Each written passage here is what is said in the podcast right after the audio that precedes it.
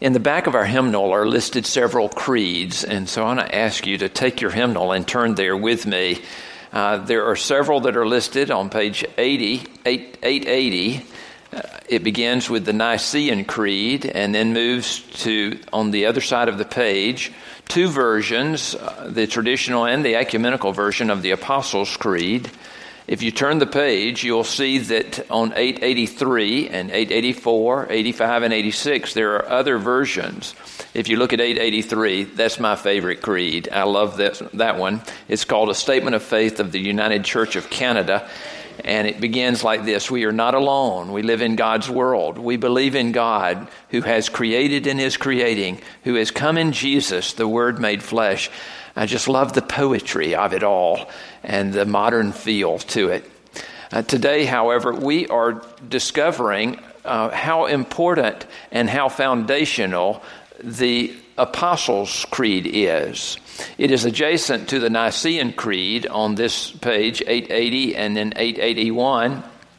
The Nicene Creed and the Apostles' Creed, as we have them here, were developed um, in the fourth century. If you can clear your minds enough to think how long ago that was. In the fourth century, uh, these were put in their present form. Uh, the Nicene Creed uh, was a theological treatise that came out of the, the Council of Nicaea. It was meant to try to explain as best as possible how Christ can be both human and divine. That was its uh, most important purpose, perhaps. The Apostles' Creed is interesting, though, because there are some documents from the early church that predate what we have here that are so close it is unlikely that the copyists did not use what they had read from the second century in order to compose the Apostles' Creed.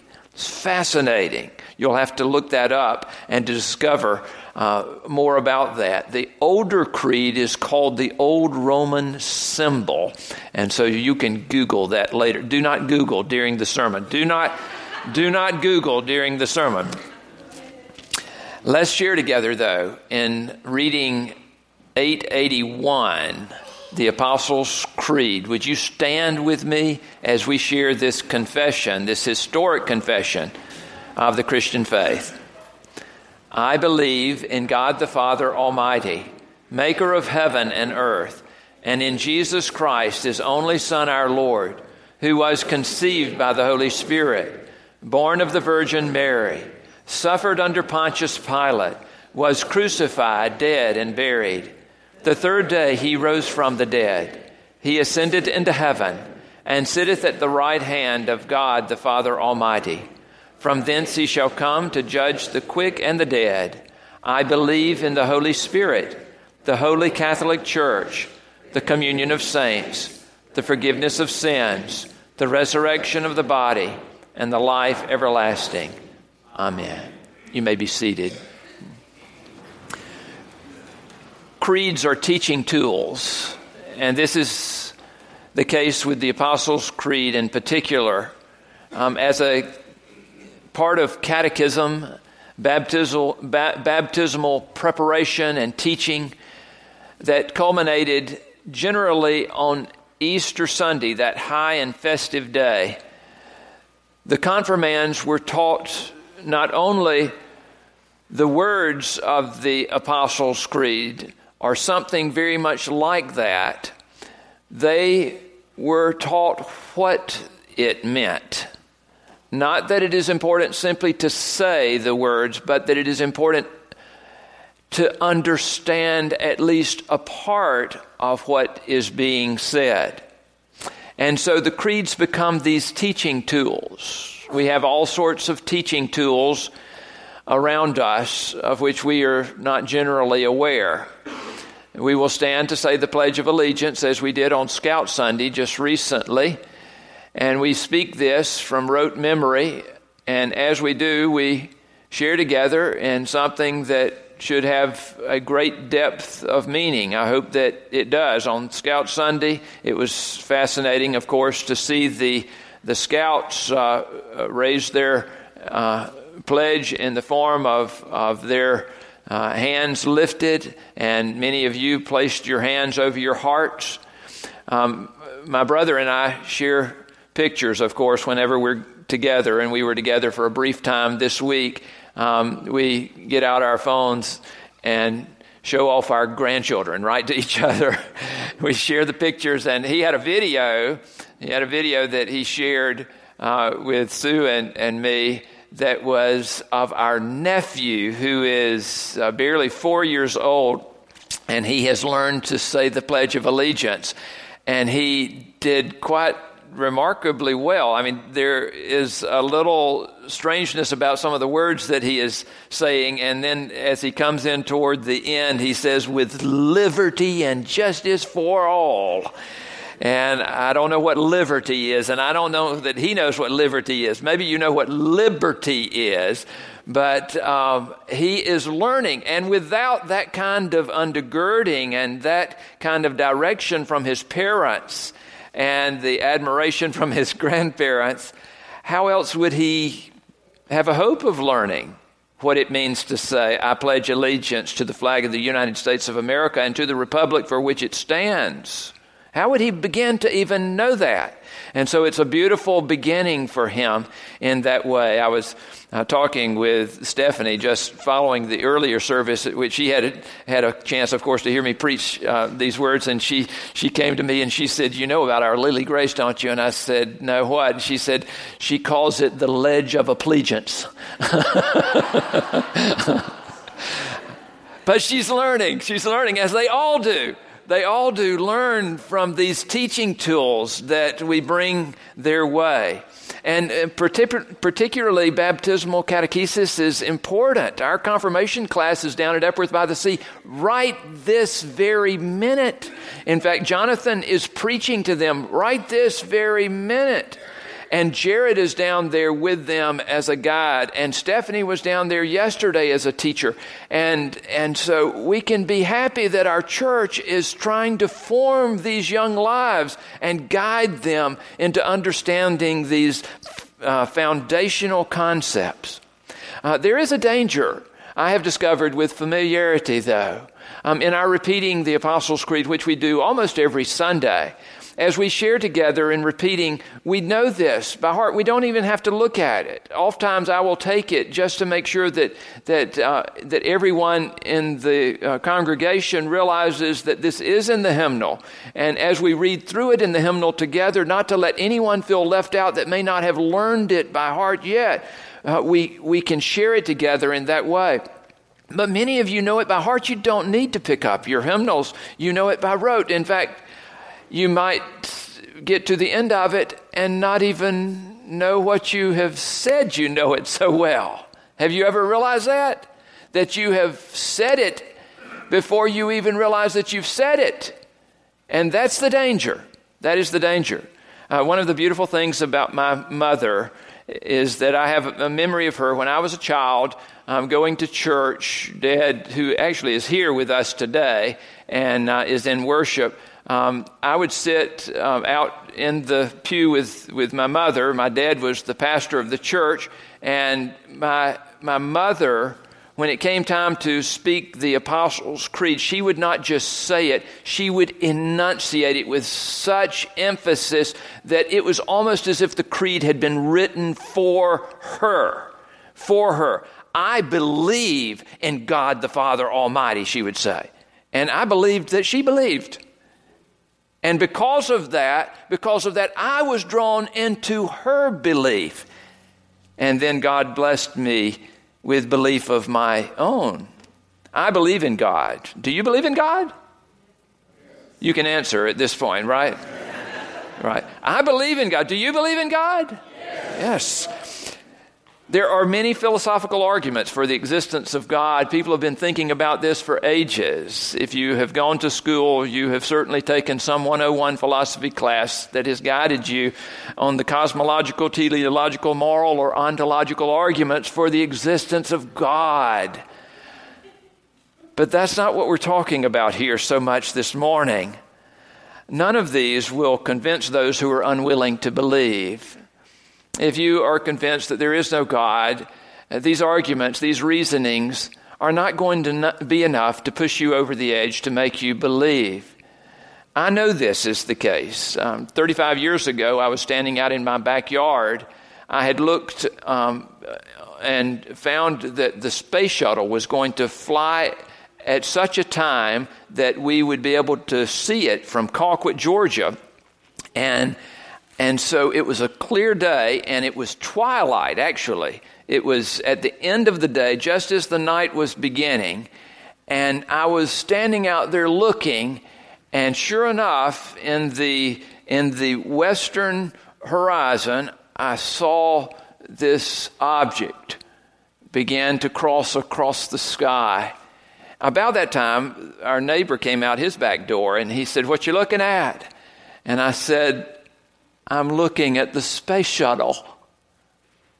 And he shook his head and he said, The space shuttle. He said, You mean that plane up there? I said, That's not a plane. I said, That's the space shuttle. And he went back in his house. I had not convinced him that it was the space shuttle that was flying just overhead. You can spend a lot of time and energy.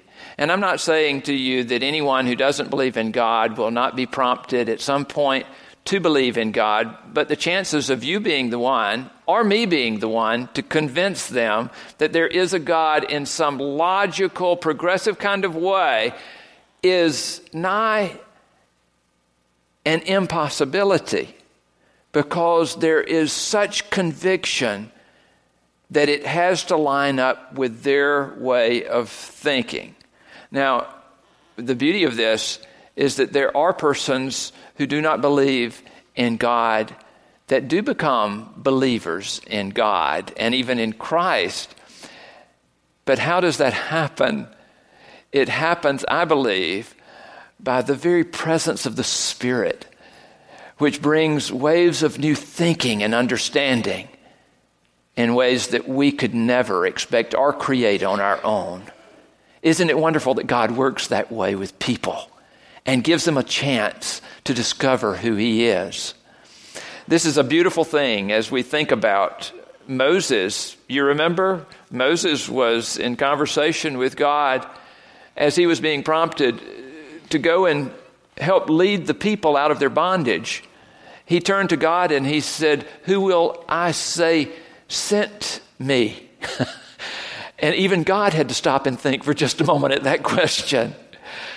And he said to Moses, He said, Tell them I am who I am. Have you heard this before? Tell them I am who I am. And in some translations it says, I will be who I will be. Isn't that an interesting name? I will be who I will be. How can you put an explanation on this? How can you understand it? God makes himself known in the way that God will make himself known. I believe in God, and I know that you do as well as he prompts you deeper each day. I believe in God the Father Almighty. Any of you who have been around me for any length of time will know I'm a gender inclusive kind of guy. You know that, don't you? I'm a gender inclusive kind of guy. I've made look like I don't have hair, but I'm a hippie standing here in front of you. Come on. it's there. Just imagine it into being. There, I, I know and have read that God is revealed in more ways than simply Father. In fact, all throughout the Bible, there are these, these wonderful, beautiful images of God as God is named as this hen who gathers her chicks, or this, this uh, mother bear that is trying to, to keep those, uh, those bear cubs from just scattering to the wind, or this, this mother embracing her child at the breast as she feeds them. These beautiful images of God throughout the scripture that must not be lost. Here, though, what is so important is that you have to make choices. And of course, in our ways we have made choices, perhaps too many, to name God as Father, but to, to name God simply as parent loses, loses the personal nature of who God is. And here we say in this creed, I believe in God the Father, which is our way of saying God is this loving and kind and compassionate being. And you don't get that from simply saying, I believe in God the parent, do you? I believe in God the Father, the one who loves us and cares for us. I believe in God the Father Almighty that powerful part of who he is, that, that mighty nature of, of what he is displaying to us, that, that authority. But you know as well as I that power and authority without kindness and without compassion is a very dangerous and abusive thing. We've seen that too much in our world. And I am grateful that at the beginning of this creed it says that I believe in God the Father Almighty. In our repeating of this creed, we might think less of it because of our rote memorization than we should. Uh, over in Isaiah chapter 6, uh, as this vision is being shared, Isaiah says, In the year that King Uzziah died, I saw the Lord sitting on a throne, high and lofty, and the hem of his robe filled the temple. Do you ever think of that when you come into worship on Sundays? Do you have a sense of God's being so present that His Spirit occupies every space, not only of your heart, but every space of this room? Do you have a sense in which He hovers above us and below us and around us? Do you have a sense in which His breezes of the Spirit are always at, move, at, motion among us, moving us to be His people and to understand how much He loves us? Do you remember the story also of Moses as he came down with the Ten Commandments from the Mount and how the people saw that his face shone with this presence of God? His face shone with the, with the idea that he had been there with God. How is it that people see us as we leave this place? Do they see us as being the ones that want to get at the first of the line as they go through the cafeteria or over at a restaurant, or do they see us that we have truly been in the presence of Almighty God? I believe in God the Father Almighty, the creator of heaven and earth. And with the Greek, the understandings of this are interesting because uh, they had this notion that their athletes were, their best athletes were barely shy of being gods. In fact, they believed that their best javelin throwers were always in danger of piercing the canopy that was above. Is that incredible to think about? That they believed that the heavens were so close that the canopy of the heavens, which they did not understand, and we don't fully understand as well. In fact, there's so much that is there but they believed that it was so close that the javelin might endanger letting something out on the world that they were not aware of. You and I need to treasure this idea of the closeness of God in that way. Um, I've said this before, but I share it with you again that uh, one day I was, uh, one evening, I had gone out to look at the stars, and one of our daughters, okay, it was Sarah, was out there with me, and we were lying down in order not to crane our necks. We were lying down flat of our backs to look up at the sky. It was such a clear sky. And all of a sudden, Sarah got up and started to go back into the house. I said, Where are you going? She said, I can't take it anymore. I said, Are you sick? And she said, No. She said, I just can't take it anymore. I said, What do you mean? And she said, It's just so big. It's just so big. And I'm so small. And it was more than she could handle. Just the power of all of that. When we say, I believe in God, the Father Almighty, creator of heaven and earth, we should be thinking about the closeness of all that has been created by God. Not only these constellations which can appear so far away, but those things that come close to us. And this is what's being said in Psalm 19 that was read so beautifully this morning by Anna.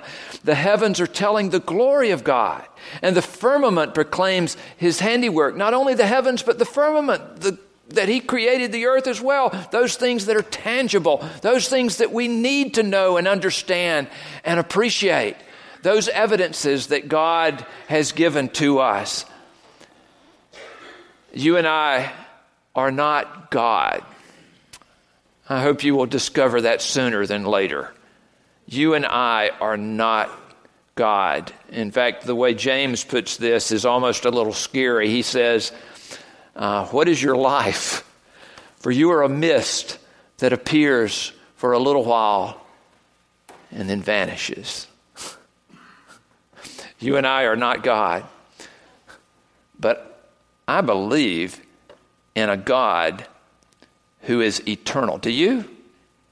I believe in God the Father Almighty, the Creator of heaven and earth. What a powerful thought. The Apostles' Creed, Creed, Creed, God's guiding hand and the presence behind the entire created order.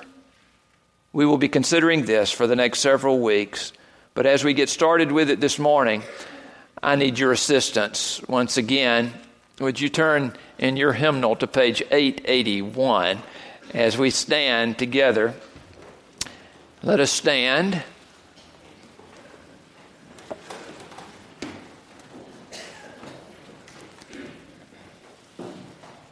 And we're going to share in reading the Apostles' Creed one more time, but I want you to enunciate it and express it like my mother would. Would you do that? I want to hear some belief in the midst of this. And so let's try that out right now. I believe in God the Father Almighty maker of heaven and earth, and in Jesus Christ, his only Son, our Lord, who was conceived by the Holy Spirit, born of the Virgin Mary, suffered under Pontius Pilate, was crucified, dead, and buried. The third day he rose from the dead. He ascended into heaven and sitteth at the right hand of God the Father Almighty. From thence he shall come to judge the quick and the dead. I believe in the Holy Spirit, the Holy Catholic Church, the communion of saints, the forgiveness of sins, the resurrection of the body, and the life everlasting. Amen. Now you may be seated.